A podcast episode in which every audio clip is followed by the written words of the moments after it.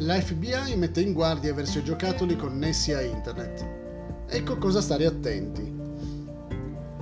La divisione Internet Crime Complaint Center della FBI americana mette in guardia gli utenti in merito all'utilizzo di giocattoli per bambini connessi a internet. Ci sono tantissimi articoli di questo tipo, giocattoli con riconoscimento vocale, microfoni, webcam e posizione GPS in alcuni casi. I consigli eh, qui riportati possono essere validi in tutti quei casi in cui ci si vuole accertare che il proprio figlio utilizzi giocattoli sicuri e che informazioni sensibili e delicate non finiscano in mano a persone sbagliate. A cosa stare attenti?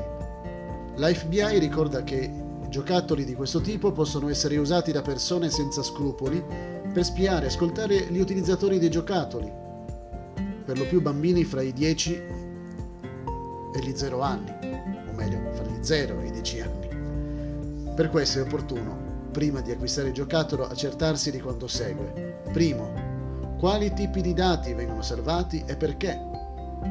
Poi, dove vengono salvati i nostri dati. Ancora, i dati memorizzati rimangono su server aziendali o vengono dati a terze parti? E ancora, i software e le piattaforme usate dall'azienda in questione soffrono di vulnerabilità conosciute?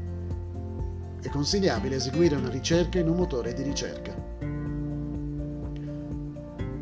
Verificare la reputazione del produttore e la sicurezza. Oltre a questi aspetti, la FBI ha stilato alcuni punti dediti a tutelare gli utilizzatori più piccoli e a mettere in guardia i genitori.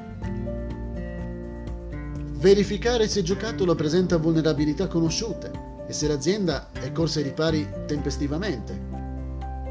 In fase di connessione via Bluetooth o Wi-Fi, il gioco ha metodi di autenticazione aggiuntivi come il PIN per il pairing Bluetooth o connessioni cifrate HTTPS per il trasferimento dati fra giocattolo e server aziendale? Controllare se il giocattolo in uso è aggiornabile e se quello acquistato presenta l'ultima versione del firmware rilasciata. Leggere attentamente l'informativa sulla privacy e considerare se l'azienda, in caso di attacco informatico, notificherà se i dati possono essere stati compromessi? Nel caso di vulnerabilità del software del giocattolo, ci saranno notifiche agli utenti? Dove vengono salvati i dati raccolti? Chi può avere accesso a quei dati? Nel caso in cui l'informativa sulla privacy dovesse cambiare, l'azienda notificherà l'accaduto agli utenti? Ci sono contatti o form dove l'utente può mettersi in contatto con il supporto aziendale?